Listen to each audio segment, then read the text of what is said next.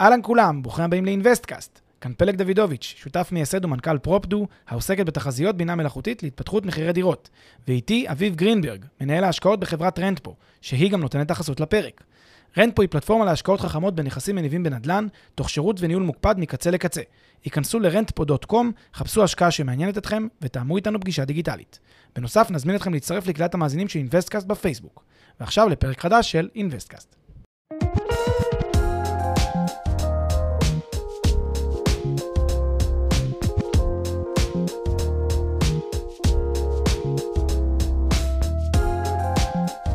פלג, אתה מוכן לדבר על אינפלציה? וואו, איזה התחלה של פרק. הייתי חייב, כי אינפלציה וזה, רציתי לעשות את זה טיפה יותר... אה, היי אביב, אהלן פלג, פרק 151, מה שלומך? שלומי טוב.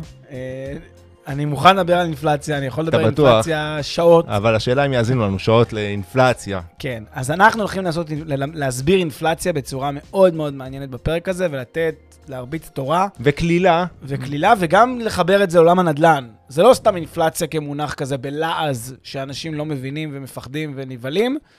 זה אינפלציה בכיף, שנותן הרבה ערך, אה, כרגיל, למאזינים שלנו, אז אינפלציה בכיף. מי היה מאמין? תישארו איתנו, אנחנו הולכים לשבור פה כמה אה, מוסכמות ש... או כללי יסוד שחשבתם עליהם. כן. אינפלציה וכיף יכול לעבוד ביחד, אנחנו נעשה את זה קליל. רקע קצר, בטח... אה, אולי חלקכם קראתם שיש עכשיו אינפלציה אה, גבוהה יחסית בעולם, בארה"ב ובאירופה. יש הרבה כתבות בנושא, בגלל זה חשבנו שיהיה אה, נחמד לעשות על זה פרק. to address the issue. To address this issue, exactly. ומה, רק בקטנה, כבסיס, אינפלציה בהקשר הכלכלי, אנחנו מדברים על סוג של התנפחות מחירים. בטח חלקכם עולה בראש ישראל 84, ארה"ב ובריטניה, שנות ה-70. אבל עזבו להיכנס שנייה לממש אה, למונחים אה, יותר אה, עמוקים בשלב הזה. אז התנפחות של מחירים, ורואים את זה עכשיו אה, אה, בעולם. אגב, פחות בישראל עדיין, ונדבר גם על זה, למה, קשור למטבע, למטבע השקל. בוא נדבר על זה קצת, בוא ניכנס טיפה יותר פלג. כן. אה, ממה, ממה נובעת האינפלציה, אולי מה זה מצב שוק בריא, כי כל- זה הולך יד ביד. בדיוק, אז האלה. קודם כל בוא נתחיל בזה שהמילה נשמעת מפחידה, אינפלציה, והרבה אנשים שומעים אינפלציה והם כאילו נורא נבהלים, כי זה מה זה אינפלציה? זה או ספרי נגד מקקים, או שזה מילה רעה. או ארטיק שקונים או- בעשרת אלפים שקל, זה מה. שזוכרים מאז. אבל אינפלציה, אה, אפילו שזה מייצר קונוטציה רעה, זה דווקא פעולה בריאה וטובה, ששוק אה, בריא אה, פועל לפיה. מה זה בעצם אותה התנפחות מחירים שאמרת? זה בעצם עלייה של מחירים כללית, עליית מחירים כללית, של מוצרים ושירותים שיש במשק. בסדר, מה עושים? לוקחים בדרך כלל, כן, כדי למדוד את הדבר הזה, את האינפלציה, לוקחים סל של מוצרים, בסדר? זה נקרא מדד המחירים לצרכן, כן? אנחנו לוקחים כאילו סל של מוצרים ושירותים שקיימים במשק, זה החל מכל מיני מוצרים, מוצרי יסוד, ושירותים מסוימים, ודברים מסוימים, וביגוד, והנעלה, וטקסטיל, וכל מיני דברים מהסוג הזה. אה, וכמובן, אה, אוכל, מזון ושירותים אחרים. מודדים את השווי שלהם בחודש הזה, ואת השווי שלהם, או את ה... לא את השווי, את העלות שלהם בשווי הזה, ואת העלות שלהם בחודש הקודם, ואת העלות בחודש לפני כן, וכולי וכולי. ואז כל דבר כזה יש לו משקל במדד, ואז לוקחים את העלות של כל רכיב כפול המשקל שלו במדד, עושים על זה איזשהו ממוצע משוקלל, ומקבלים איזשהו מספר. המספר זה בעצם המדד. בסדר? המדד לאותו חודש רלוונטי שבו בדקתי. מדד המחירים לצרכן. מדד המחירים לצרכן. עכשיו, אם גיליתי שהיה פער, שהמדד עלה בין חודש לחודש, זה בעצם אומר שבממוצע, מדד המחירים לצרכן, ממוצע סל המוצרים הזה עלה בערכו קצת. בסדר? עכשיו, העלייה הזאת, מה זה בעצם אומר? זה אומר שעלה לנו כצרכנים של שירותים, של מוצרים, עלה לנו קצת יותר החודש מאשר בחודש הקודם. זה מה שזה אומר. בדרך כלל הת- התנודות הן, אתה יודע, תנודות שכזה 0.2 אחוז, 0.3 אחוז, משהו כזה בח- ב- בחודש. זה עליות שהן בדרך כלל עליות סבירות, קורלטיביות. כמובן שיש תקופות שיש ירידה בין חודש לחודש, זה קורה, כי מן הסתם דברים כאלה קורים תנודתית. יש חודש של עליות גם יותר גבוהות, יש חודשים של עליות מטורפות, יש גם תקופות של היפר-אינפלציה בהיסטוריה, וכמו שציינת, משנות ה-80 וכולי. אבל כעיקרון, משק בריא זה משק שבו המחירים עולים כל הזמן קצת. למה זה קורה? ולמה זה בריא? ולמה זה טבעי? בגלל שהמוצרים והשירותים עולים, לא כי מישהו רשע מרושע העלה את המחיר שלהם סתם. כי זה נכון שבעלי אה, חנויות, בעלי, אה, אתה יודע, מוכרים, סופרים, רוצים להתעשר ולהתעשר על חשבוננו, אבל הם לא יכולים להתעשר כמה שהם רוצים מבלי שיש בצד השני מי שקונה. כל בן אדם שקצת מבין דינמיקה כלכלית יודע שהמוכר, שבעל ה... כן, בעל ה... בעל ה... מי שיוצר את ההיצע, לא יכול להעלות את המחיר כמה שהוא רוצה. יש נקודה שבה הפדיון שלו יהיה כבר נמוך יותר, כי הוא העלה יותר מדי. יגיעו לו פחות קונים במחיר החדש שהוא העלה אליו. לכן הוא לא יכול לעלות כמה שהוא רוצה. אז מה שקורה, יש תמיד איזון כזה. כדי שייווצר איזון נכון בין הביקוש להיצע, צריך שהביקוש ירצה לקנות. למה הביקוש רוצה לקנות בחודש הזה יותר מאשר בחודש הקודם? כי לביקוש יש יותר כסף. הוא מרוויח יותר. הביקוש מרוויח קצת יותר, חסך החודש קצת יותר, או איך שהוא הצליח. עכשיו, זה ברור שזה קשה לנו להבין את זה מחודש לחודש, כי אנחנו רואים מה השתנה בין החודש הזה לחודש הבא. כמעט לא משתנה כלום, אבל יש עניין של טעמים, יש עניין של תחושות, יש עניין, הממוצע משחק פה, כן? רוב, רוב האנשים בממוצע צרכו החודש קצת יותר אה, חוגים, קצת יותר כוסות קפה, קצת יותר לחם, קצת יותר היו בסרט, קצת יותר קנו נעליים, וקצת יותר עשו כך וכך וכך, ובגלל זה רמות המחירים עלו ב-0.1, 0.4 אחוז בין חודש לחודש. וגם בשנתי, אפשר לראות את זה בשנתית, זה כבר כן יכול להראות על יותר, יותר על מגמות. עכשיו, שים לב, מה שאתה אומר, זה בעצם, זה מעיד על, ה, על, המורכב, על הטיפה מורכבות של, ה, של העניין הזה, כי אינפלציה באמת כולנו תופסים כדבר רע, והנה לא בהכרח, הרי אינפלציה, מה שאתה אומר, היא מעידה על זה שהכוח הצרכני של המשק המסוים הזה, הוא עלה. נכון. הוא עלה, ולכן היכולת שלו לצרוך, לצרוך סליחה, יותר עלתה, לכן זה השפיע על המחירים, המחירים עלו, המחירים עלו שווה, השקל שלי היום קונה פחות ממה שהשקל שלי אתמול קנה, בול אינפלציה, mm-hmm. זה בול אינפלציה, התנפחות של המחירים. נכון. ואם זה כל כך בריא, אז מה הבעיה? עכשיו, אנחנו יודעים שאינפלציה בריאה זה בין 2-3% בשנה, אתה אמרת, זה באותו חישוב, אבל בוא נסביר שנייה, מה הבעיה בבום של אינפלציה יותר גבוה, יותר, יותר גבוה, כי, כי זה בעייתי. כן, אז, אז קודם כל באמת אמרת על משהו חשוב, שהאינפלציה הרב-שנתית היא בערך 2-3 אחוז. לשנה. אינפלציה בריאה. אינפלציה בריאה. שימו לב, זה אגב, זה מספרים uh, יחסית שירותיים, אבל אם מסתכלים על המספרים 2-3 אחוז, בואו נשווה את זה רגע, רוחבית, להרבה מאוד שווקים, להרבה מאוד תחומי חיים. במיוחד שוק ההון, במיוחד שוק הנדל"ן, בסדר? במיוחד uh, שוק העבודה, במיוחד שוק העולם הילודה והדמוגרפיה ודברים מהסוג הזה, אתם תגלו שיש איזשהו סוג של כל, מספר אצבע כזה שחוזר בהרבה, בהרבה מאוד דברים, צמיחה בתוצר. הרבה מאוד פעמים אנחנו נזהה את אותם 2-3 אחוז כמספר חוזר. למה זה קורה? זה קורה בגלל שהמשק צומח ב-2-3 אחוז מדי שנה. האינפלציה עולה ב-2-3 אחוז מדי שנה. מחירי הנדל"ן עולים ב-2-3% מדי שנה, שוק ההון עולה, במדד, אה, מדד המניות עולה ב-2-3% מדי שנה. זה לא במקרה שהמספרים האלה כל כך קורלטיביים ודומים ועולים ביחד זה עם זה, זה קורה בגלל הצמיחה הכלל משקית הרחבה, כי המשק צומח, ולכן באמת, כאשר קיימת קורלציה כזאת בין רמות המחירים הכלל משקיות והתהליכים הכלל משקיים שקורים, המקרו-כלכליים, לבין אה, רמות המחירים אה, של האינפלציה, של מדד המחירים לצרכן, באמת, זה משק שהוא משק שצומח בריא. מתי אנחנו נגיד שיש משהו שהוא עשוי טיפה יותר להדאיג? וגם, גם על זה יש שאלות, כי יש פה ויכוח בין כלכלנים, אבל מתי קורה משהו מדאיג? כאשר ישנה צמיחה באינפלציה בשיעור גבוה יותר. בסדר? בוודאי, קל וחומר שאנחנו מדברים על היפר-אינפלציה, שזה סכומים שזה עשרות ומאות אחוזי אה, אה, קפיצות, שזה קורה גם בתקופות מסוימות, ובהרבה מדינות מסוימות בעולם זה קורה עדיין.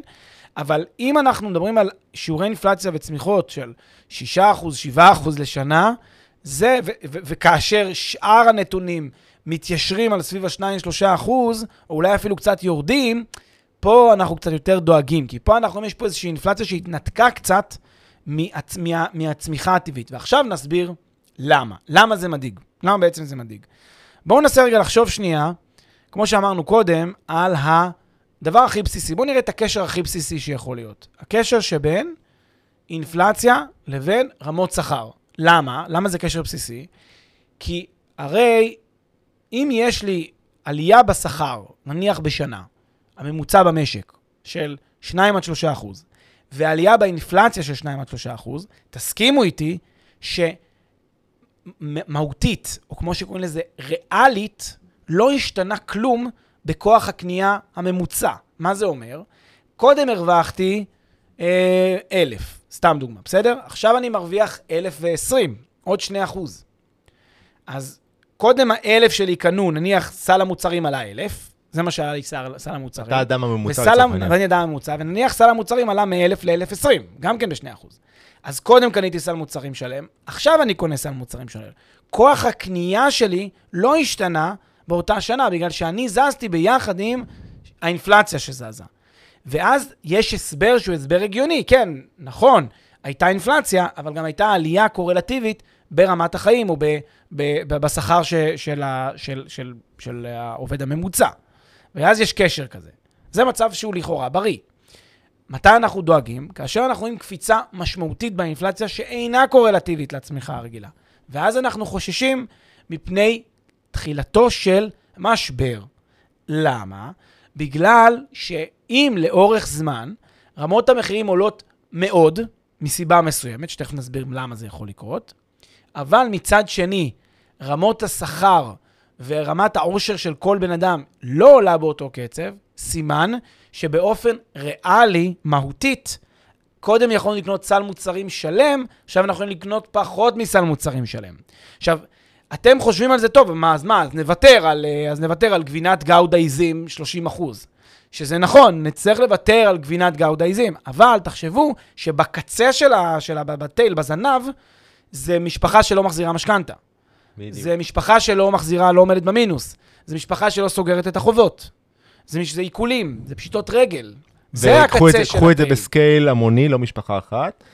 ולצורך העניין, אני, אני אעשה, אני אדבר על זה אמנם ב- בפשטות יחסית, זה הרבה יותר מורכב, יש לזה הרבה יותר זוויות שלא נוכל להגיע להם בפרק הזה, אבל לדוגמה זה יכול להיווצר מרמת ריביות מאוד מאוד נמוכה, ומה היא גורמת? היא גורמת לרמות מינופים הרבה יותר גבוהות, בואו נתייחס לזה גם כמשקיעים, לצורך העניין אם רמת הריבית היא מאוד מאוד נמוכה, אז גם הריבית המרכזית במשק, אז גם אני לא מרוויח הרבה מכסף ששוכב לי בפיקדון בבנק, ואני הולך להשקעות, ונגיד אני, יש לי, לצורך העניין, נגיד שיש לי משכנתה עם ריבית מאוד מאוד נמוכה, וגם אם אה, אה, אני יכול לקחת עם הון עצמי מאוד מאוד נמוך, אפילו 10 אחוז, אז אני אתמנף, ואני, ואני אקנה למרות שיכולת, והנה ההבדל, מה שאמרת בין יכולת הצריכה בפועל לבין מה שקורה. אני, יכולת הצריכה שלי כמשפחה היא לרכוש עם משכנתה דירה אחת, כן. אבל עם כ- כזו ריבית נמוכה אני מצליח לרכוש שלוש, אבל התמנפתי ברמה שהיא מסוכנת לי, וזה מוביל בדיוק למה שאתה אומר.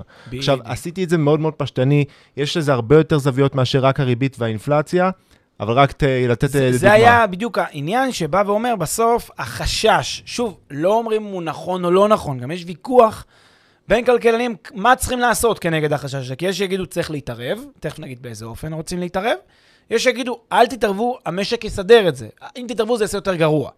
אבל כעיקרון, החשש הקיים, כאשר יש ניתוק בין האינפלציה, ומדברים נגיד מצבים שהם קיצוניים, אינפלציה רב-שנתית משמעותית יותר, עם uh, תחזית אינפלציה קודרת, זה מצב שבו אנחנו מפחדים מזה שאנשים לא יוכלו לעמוד בהוצאות השוטפות, לא יוכלו להחזיר את ההתחייבויות שלהם.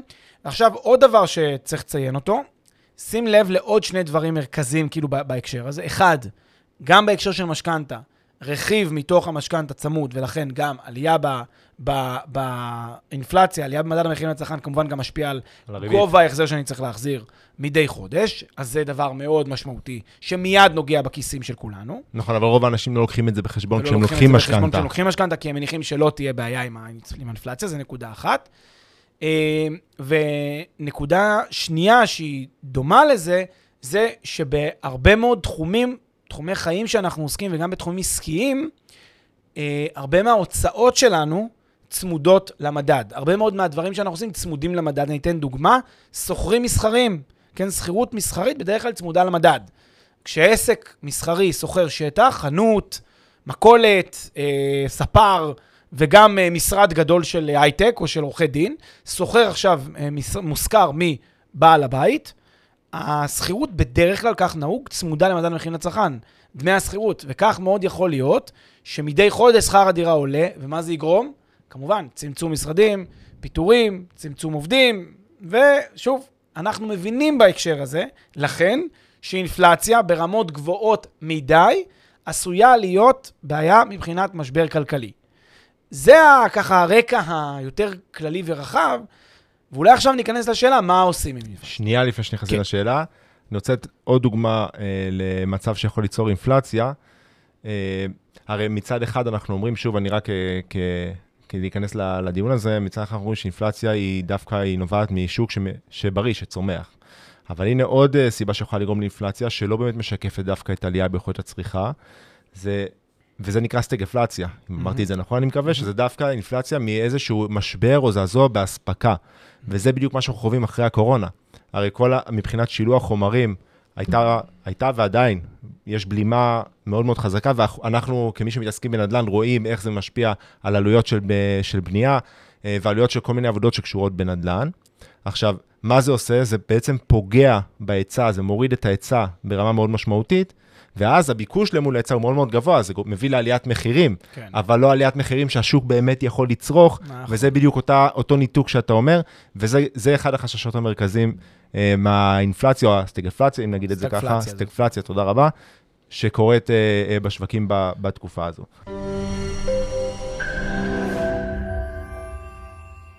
הפרק בחסות מחירון פרופדו, מחירון הדירות של ישראל. מחירון הדירות המקיף והמתקדם בישראל, המאפשר לכם לגלות בלחיצת כפתור מהו המחיר של הנכס. והכל בחינם. חפשו בגוגל מחירון פרופדו או מחירון הדירות של ישראל.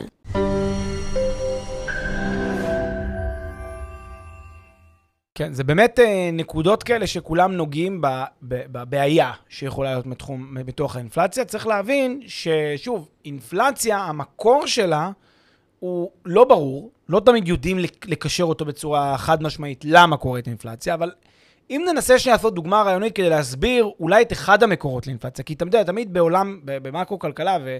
ובעולמות של אה, השפעות גלובליות, כי כל נושא נגיד המטח וסחר חליפין ויבוא ייצוא ודברים מהסוג הזה שהם דברים הרבה יותר רחבים מאשר אה, רק נושא האינפלציה המקומית וה, וערך המטבע המקומי, אה, הם דברים כל כך מורכבים לחיזוי ול, ול-reverse engineering, שמאוד קשה להבין מה המקור העיקרי. בואו נעשה סתם זהו, דוגמה. וגם בגלל זה אמרתי, גם חשוב שת, שתבינו בפרק הזה שאנחנו מנסים, אנחנו עושים את הדברים בפשטות ולדבר על הבסיס, התמונה היא מורכבת, זאת אומרת, זה, זה לא בדיוק אה, או זה או זה, או שאם נעשה ככה זה בהכרח אה, יגרום לככה. כן, בדיוק. זה, זה נקודה שהיא נקודה מאוד אה, חשובה, וצריך, אה, וצריך להבין שזה ה... אה, זה, אבל אם רוצים רגע לראות דוגמה ללמה יש אינפלציה, אוקיי? בואו בואו נדמיין שנגיד יש איזשהו, איזשהו יישוב, שביישוב הזה נגיד יש נגיד 100, 100 משפחות או 100, 100 אנשים, ואחד מהאנשים, הוא יש לו מכולת ביישוב. בסדר? עכשיו תניחו שאותו בן אדם שיש לו מכולת, הוא רוצה למקסם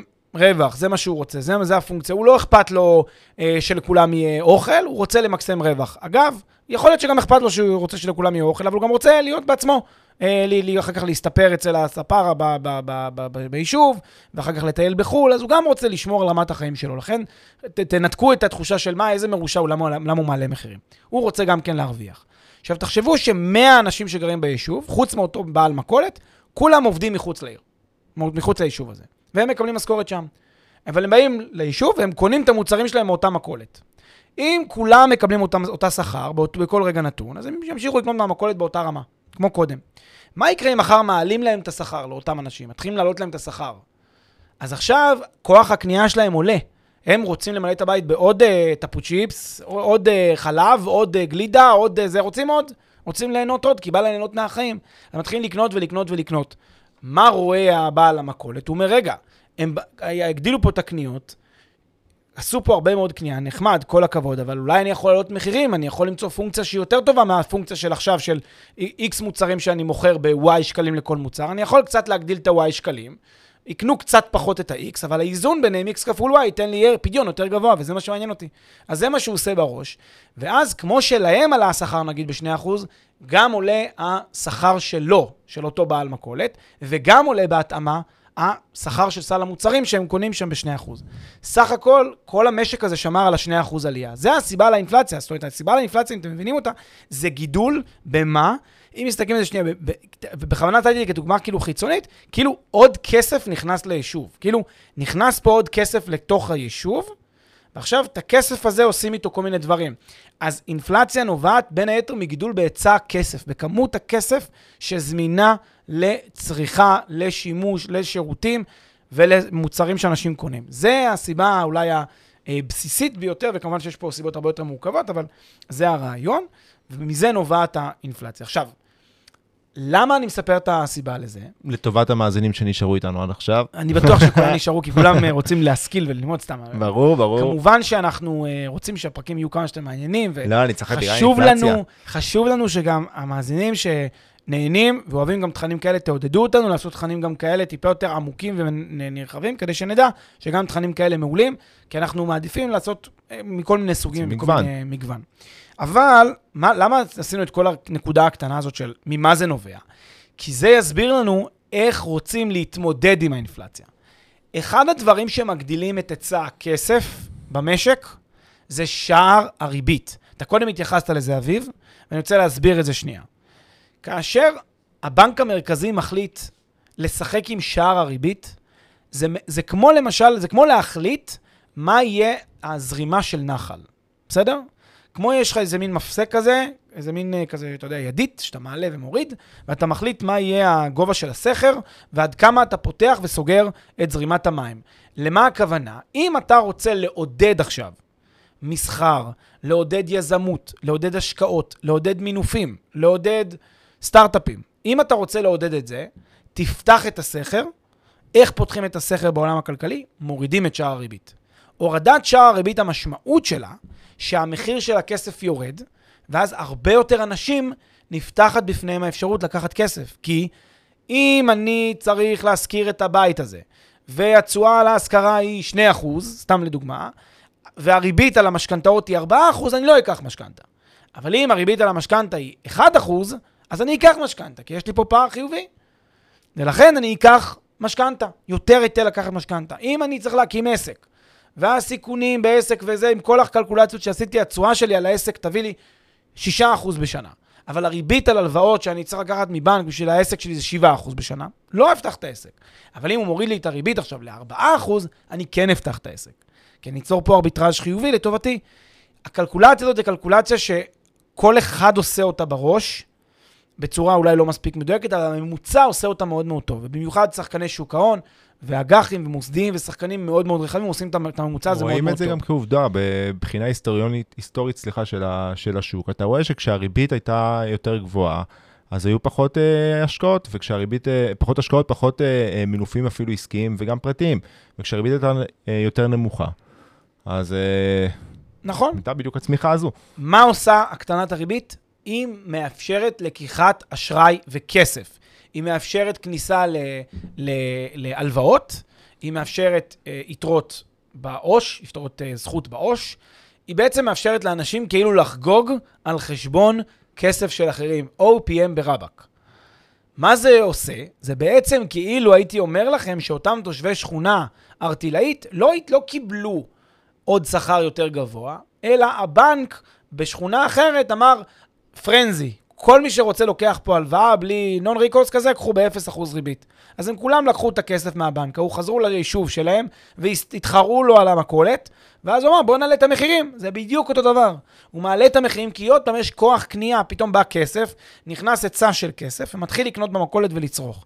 לכן, אחד הדברים שהמנגנונים הכלכליים כדי לאזן ולמתן את האינפלציה הזאת, היא באמצעות הגדלת שער הריבית. בעצם, מעין כמו צינון, סגירת השלטר, ולהגיד לאנשים, אל תיקחו עכשיו הלוואות, אל תיקחו עכשיו, אה, אה, אל תיכנסו עכשיו להרפתקאות, כדי שפחות כסף יזרום בשוק, וזה יוריד בתורו, לפי ההנחה הזאת, את כמות, ה- את היצע הכסף, ואז יוריד את האינפלציה בצורת, בתגובת אה, נגד. בדיוק, אבל זה, הרי אם, את- אם אמרנו הרי שאינפלציה נגרמת בגלל הצמיחה, ושריבית נמוכה היא מעודדת צמיחה, ואז זה מביא את האינפלציה, אז זה מסביר בדיוק. למה התרופה הזאת של העלאת הריבית היא תרופה מאוד מאוד כואבת, ומס, ולמה הבנקים המרכזיים בעולם לא ממהרים להעלות ריביות, ואני, ואנחנו, אני לא זוכר מספר מדויק, אבל אנחנו רואים המון המון שנים בכל העולם, ברוב העולם, ריביות מאוד נמוכות בבנקים המרכזיים, אתה יודע, בכלכלות המובילות, וה, המובילות, סליחה, המפותחות, בדיוק בגלל זה, כי זו תרופה כואבת. סליחה על ההגבלה, אבל זה יכול להיות אפילו קצת כמו אה, אה, הקרנות לגידול סרטני, זה גם הורג דברים אחרים, כי מה שזה עושה, זה... זה, זה מצנן את הצריכה, מצנן את, ומצנן את הצריכה, זה אומר מצנן את הצמיחה של השוק גם. בדיוק. אה, כי אתה לא, בגלל שזה מורכב, בגלל שאתה לא יכול רק לסמן, כמו שאתה, "אה, אני רוצה אה, רק להוריד את האינפלציה ב- אה, באחוז שניים, יש פה גם את האפקט הלוואי, כי הצמיחה והאינפלציה הולכות יד ביד. וכשאתה מעלה אחת, גם השנייה תעלה, וכשאתה מוריד אחת, גם השנייה תרד באיזשהו, באיזשהו זה. זה משחק שהוא צריך להיות מאוד מאוד עדין, בגלל זה הבנקים המרכזיים לא ממהרים להעלות את הריבית. ויש פה עוד מימד עצום שצריך להתייחס אליו, שזה לא רק הצמיחה שלי, ואני לא חי לבד, אני במשק בינלאומי, זה לא אוטרקיה. וכאשר עושים איזשהו משחק כלשהו במדינה מסוימת, בסדר? זה יוצר בעיה בהשוואה הבינלאומית, במיוחד כשאנחנו מדברים היום על מגזר הולך וגדל של הייטק, שהוא מגזר גלובלי, עם העסקה ברימוט או העסקה היברידית, שמאפשרת לאנשים פרקטיקלי לגור בחו"ל, לעבוד בארץ, לעבוד בחו"ל, לגור בארץ, כל, ולזוז, ולהיות דינמיים, ולזוז ממקום למקום. ואז השיקולים שאני צריך לשקול אותם, זה לא שיקולים רק של מה קורה כאן ואיך זה משפיע כאן, אלא זה שיקולים של מה ההשפעה של מה שאני עושה כאן על המוטיבציה של יזמים, ועובדים, ושכירים, ועצמאים, דווקא להקים את העסקים שלהם פה. כי אם פה מעלים את הריבית ומקשים ויוצרים מ- משטר אה, בנקאי קשה וקשיח ללקיחת הלוואות, אולי כדאי לעבור לעשות עסקים בארצות הברית, אולי כדאי לעשות עסקים ביפן, וואטאבר. ואז המשחק הזה הוא משחק שמשנה, כי הוא מסית מחדש ביקושי, הוא מסית מחדש אה, אה, תוצר למדינות אחרות, במקום שהתוצר הזה יהיה כאן. לכן, תמיד, בדיוק כמו שאמרת, זה, אהבתי מאוד את הדימוי המאוד לא, לא יפה הזה, אבל זה דימוי שמדמה נכון בהרבה דברים בכלכלה. כאשר מנסים, ורואים את זה המון בכלכלה, בדרך כלל כשפוליטיקאים, או אנשים שמסתכלים בצורה מאוד מאוד נקודתית על בעיה מסוימת, ומנסים לפתור אותה באמצעות לייזר ממוקד כזה, מקרין אל עבר אותה בעיה, ומנסים לחסל אותה, הם יכולים לפספס את התמונה הרחבה, הפגיעה המערכתית שיכולה להיות, ולכן כדי להילחם לפעמים בב- בבעיות מקרו-כלכליות, ההפך מההיגיון הוא הנכון. לפעמים צריך לשחרר את השוק. כלומר, הרבה פעמים כדי, אתה יודע, כדי להתמודד נגיד עם, אה, עם מחירים גבוהים, צריך אה, אה, לעשות פעולה שכאילו נשמעת עוד יותר הזויה, כאילו ל- ל- ל- לייצר, אה, אתה יודע, לפתוח לתחרות את השוק כדי שהמחירים יתפרעו בכלל. נגיד יש, אתה יודע, תמיד הקטע הזה שנגיד לחם אחיד. ללחם יש מחיר, אם אתה עושה ל- מחיר אחיד ללחם. שאגב, אה, מחקרים הראו שאם היו מבטלים את העניין הזה של המחיר המפוקח, זה, זה מה שאני מנסה המחירים. בפועל היו יותר נמוכים. יורדים, זה בדיוק הנקודה. כשהמחיר הוא אחיד, אתה אומר, מה, אם אני אפתח לתחרות, התחרות הנוראה והחזירית תעלה את המחיר ות, ותמנע את ההגנה על הלחם על מחיר המפוקח. אבל ב, ב, ב, ב, בחשיבה הכלכלית, אם התחרות הייתה משוכללת, והיא אמורה להיות משוכללת, במיוחד כשמדובר במוצר ייצור שלא אמורה להיות כזאת מורכבות לייצר אותו בצורה ראויה, אז המחיר של זה היה יורד מתחת, כלומר שיווי המשקל התחרותי היה מתחת למחיר המפוקח. ולכן זה מין counter intuitiveness של, של, של, עוד פעם, לנסות לפתור בעיה מסוימת באמצעות איזושהי פעולה נקודתית כירורגית, מבלי להבין את השלכות הרוחב. ולכן, אם ננסה לסכם את הנקודה הזאת, עצם ההחלטה, ריבית כזאת או ריבית אחרת, לא בטוח, אנחנו לא יודעים, אף אחד לא יודע את התשובה, אבל לא בטוח תפתור את הבעיה האמיתית. אולי היא תפתור אותה, אבל היא תיצור בעיות אחרות. זהו, בכל מה- מקרה, זה לא בטוח הדבר הנכון. מה שצריך להגיד זה שפשוט, זה, זה יותר מורכב מזה, זה, זה מה שצריך להבין. זאת אומרת, זה לא איזה משחק כזה של אה, איזה משוואה, טוב, נוריד ריבית, האינפלציה אה, תעלה, נעלה ריבית, זה לא בדיוק, אלא יש לזה יותר, אה, ההשפעות המקרו הן יותר, יותר גדולות, וגם לא בטוח באמת שזה כאילו יביא בתורו לבאמת עלייה או ירידה באינפלציה כפי שאנחנו רוצים. לגמרי. ועכשיו שדיברנו על, על, ה, על ה, המהלך המרכזי שבדרך כלל עושים, או מדברים על לעשות אה, אה, למול אינפלציה גבוהה, אנחנו גם מבינים איך זה יכול להשפיע עלינו כמשקיעי נדל"ן. נכון. נכון? כי הרי אם אני עכשיו משקיע בשוק שיש בו ביקוש גבוה, ולצורך העניין ביקוש גבוה יכול, יכול להיגרם גם מזה, מהעובדה שקל לקחת משכנתאות, כי אפשר לקחת מינוף גבוה ובריבית יחסית נמוכה, ואני מבין שהולכים עכשיו להקשיח פה את התנאים של לקיחת הלוואות, בין אם זה להעלות את הריבית, בין אם זה להעלות את ההון העצמי שצריכים לקחת, או שילוב של שניהם, יכול להיות שבתורו זה יביא לבלימת הביקוש. עכשיו, לא בטוח שזה בהכרח יביא עכשיו, אתה יודע, לירידה משמעותית בביקוש, אבל לבלימת הצמיחה, או אפילו לירידה במקרה קיצוני. נכון. זה אחת ההשפעות שיכולות עלינו כמשקיעי נדל"ן. הבעיה עם אינפלציה והתגובות לאינפלציה זה שזה בחירה בין רעה חולה אחת לרעה חולה אחרת. אינפלציה בשיעורים גבוהים, כמו שאמרנו קודם, תשפיע על הרבה מאוד שווקי נדל"ן. היא תייקר את מחירי הסחורות והמוצרים בתחום הבנייה, והיא לכן תייקר את עלויות הבנייה, ולכן תייקר גם את המדד תשומות הבנייה, ולכן תייקר בעצם אפקטיבית את מחירי הדירות החדשות. בול מה שאנחנו רואים עכשיו גלובלית, אגב. גלובלית, עם אה, כל מיני דברים גם שקשורים אה, מול סין ומול אה, שילוחים בינלאומיים. זה דבר אחד, היא גם תייצר מצב של בעיות מבחינת ההלוואות, והאשראי כשהוא נשען על, על, אתה יודע, שיש איזשהו רכיב, שהוא רכיב אינפלציוני, רכיב שבעצם צמוד למדד. אה, זה ישפיע, כמו שאמרתי, על חוזה שכירות, זה ישפיע על שוק התעסוקה, זה ישפיע על שוק המשרדים. כל השוק המסחרי שהוא מאוד מושפע מחוזה השכירות וממצב השוק ורמות המחירים בשוק, אינפלציה בשיעורים גבוהים עשויה לגרום לפיטורי עובדים, עשויה לגרום להקטנת ביקושים בשוק המשרדים, שיקטין בתורו גם את הביקושים בשוק המגורים. כלומר, האפקטים והגלים של האפקטים יהיו עשויים להיות משמעותיים, שוב, אם זה לאורך זמן אינפלציה גבוהה, ולכן זה רעה חולה אחת. רעה חולה אחרת זה באמת הצינון המשמעותי בשוק, אם יחליטו להגיב לאינפלציה באמצעות העלאת ריבית, באמצע, ב- ב- בכך שבעצם, כמו שאמרת, זה יקטין את הביקושים ויגרום לזה שהרבה פחות כסף יזרום לשוק ליזמות, לבנייה, ויגרום בתורו לבעיות מסדר אחר, צמיחה ודברים מהסוג. לכן זה תמיד בכלכלה. זה, מחזורי כלכלה זה דבר שהוא טבעי. אה, אם אנחנו אה, ניכנס מתישהו בשנה, שנתיים, שלוש הקרובות למחזור כלכלה או לא, זה אף אחד לא יודע כרגע, אבל הדבר הבטוח הוא שמחזור כלכלה זה דבר טבעי, להתמודד איתו, או לנסות להילחם בו בכל מיני דרכים. אפשר לאזן פה ושם, אבל לעשות מהלכים קיצוניים זה בוודאי לא יפתור את הבעיה, זה יכול רק ליצור בעיות אחרות. אה, ולכן, איך זה ישפיע על שוק הנדל"ן? ככל הנראה, אם נראה אינפלציה לאורך זמן, ובתגובה נראה לחץ של גופים מכל מיני סיבות שמעוניינים אה, ל- ל- להתגונן מפני עליית האינפלציה, ולכן ישפיעו על פוליטיקאים לעשות מהלכים פופוליסטיים, אז אנחנו נהיה יותר מושפעים מזה, וזה, אה, אז אנחנו נצטרך לעשות פרק נוסף, לדון בזה, לראות יותר בצורה עדכנית.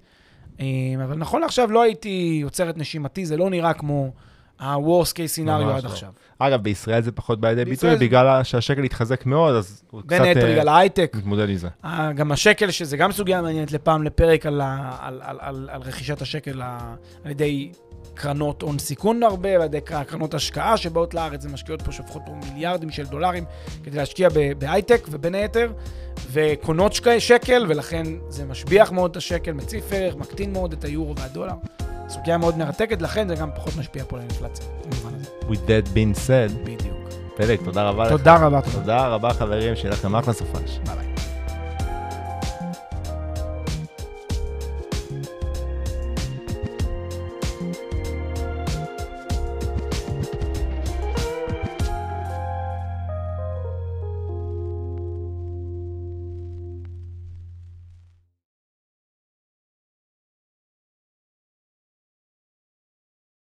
כפתור מהו המחיר של הנכס, והכל בחינם.